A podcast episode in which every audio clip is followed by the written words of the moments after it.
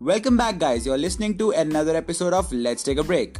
So, it is a continuation of yesterday's podcast, and we are going to discuss about some mental health issues today and the deep symptoms and types of it. So, let's discuss firstly about anxiety. I think this is a also very commonly find out in lots of people, and the symptoms are like feeling nervous, being restless, increased heart rate, feeling tired, and fearing from people or situation.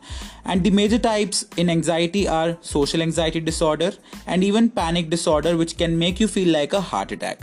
So, whenever you feel from anxiety, I think you should go to a psychiatrist or else an expert and consult him or her appropriately.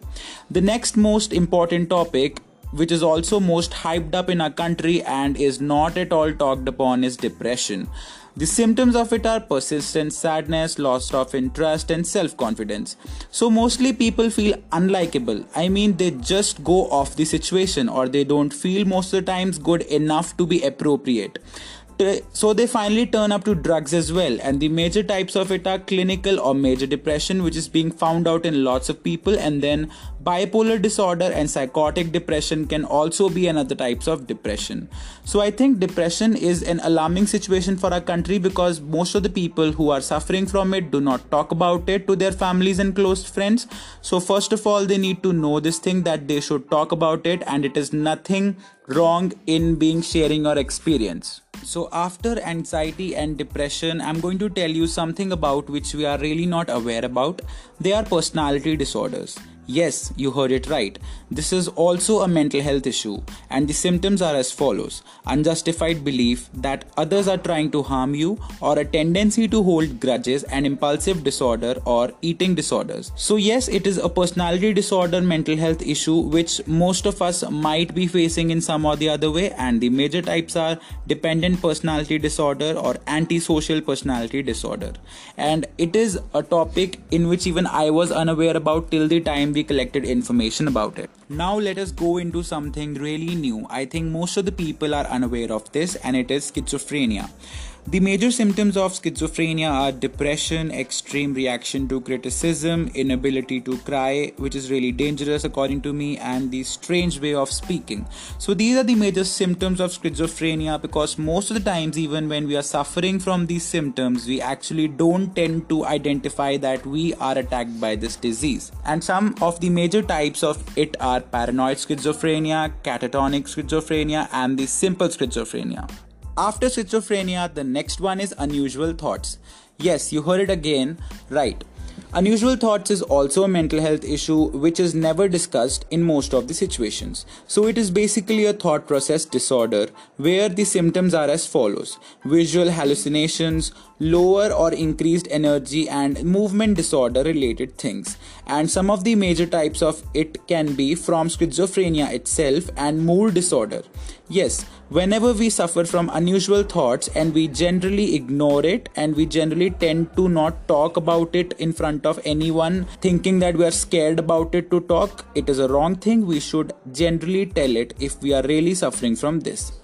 Now, the next topic is about drug withdrawal.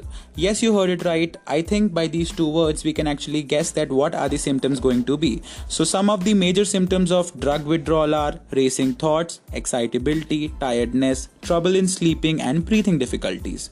So yes, it tends you to feel more addicted towards drug and you never know that what is going to be the next situation. So the major type of drug withdrawal are physical withdrawal and matters related to society. So, guys, till now we have discussed the major mental health issues and we have gone deeper into the symptoms and types of it. Now, we have come up with two different stories which are going to tell you about what do people actually feel and what does it actually takes them to finally go to a doctor or an expert. I mean, what is their struggle in between all this procedure. So, first story is about Caitlin and she was 34 when she actually shared this text on the internet. So she was a sufferer of depression and anxiety when she was 19 and she said that at times living with depression and anxiety feels hopeless. I have tried 13 psychiatric meditations and also I am on my fourth long term individual therapist.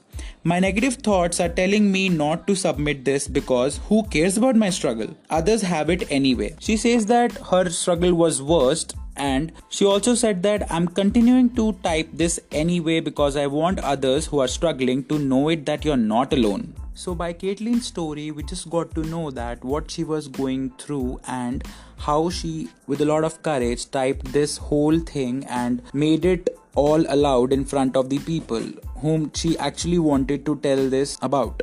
So, the next story is about another person who suffered from depression, anxiety, and self doubt. So, it is her text, and now I'm going to read it. I have been suffering from self doubt for over a year now, but depression and anxiety People really talk about it now, but self doubt kills you. I remember how all this started with a bad relationship. One day I was good enough for him, and other day I was not. One day he swore that he loved me, and the next day he just wanted to be friends.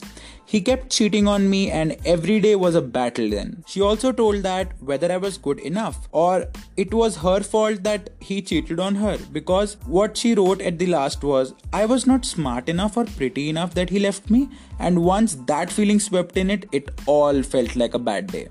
So, this is what her struggle was all about. So, we brought you two really classic stories about the mental health issues. So, guys, what we generally aimed through this episode is that even if you're suffering from a little or whatever amount of issue in all these things what we have listed in this episode please consult a physician because your case needs to be dealt with sensitivity. And these things are need to be told and also to be taught when we were kids.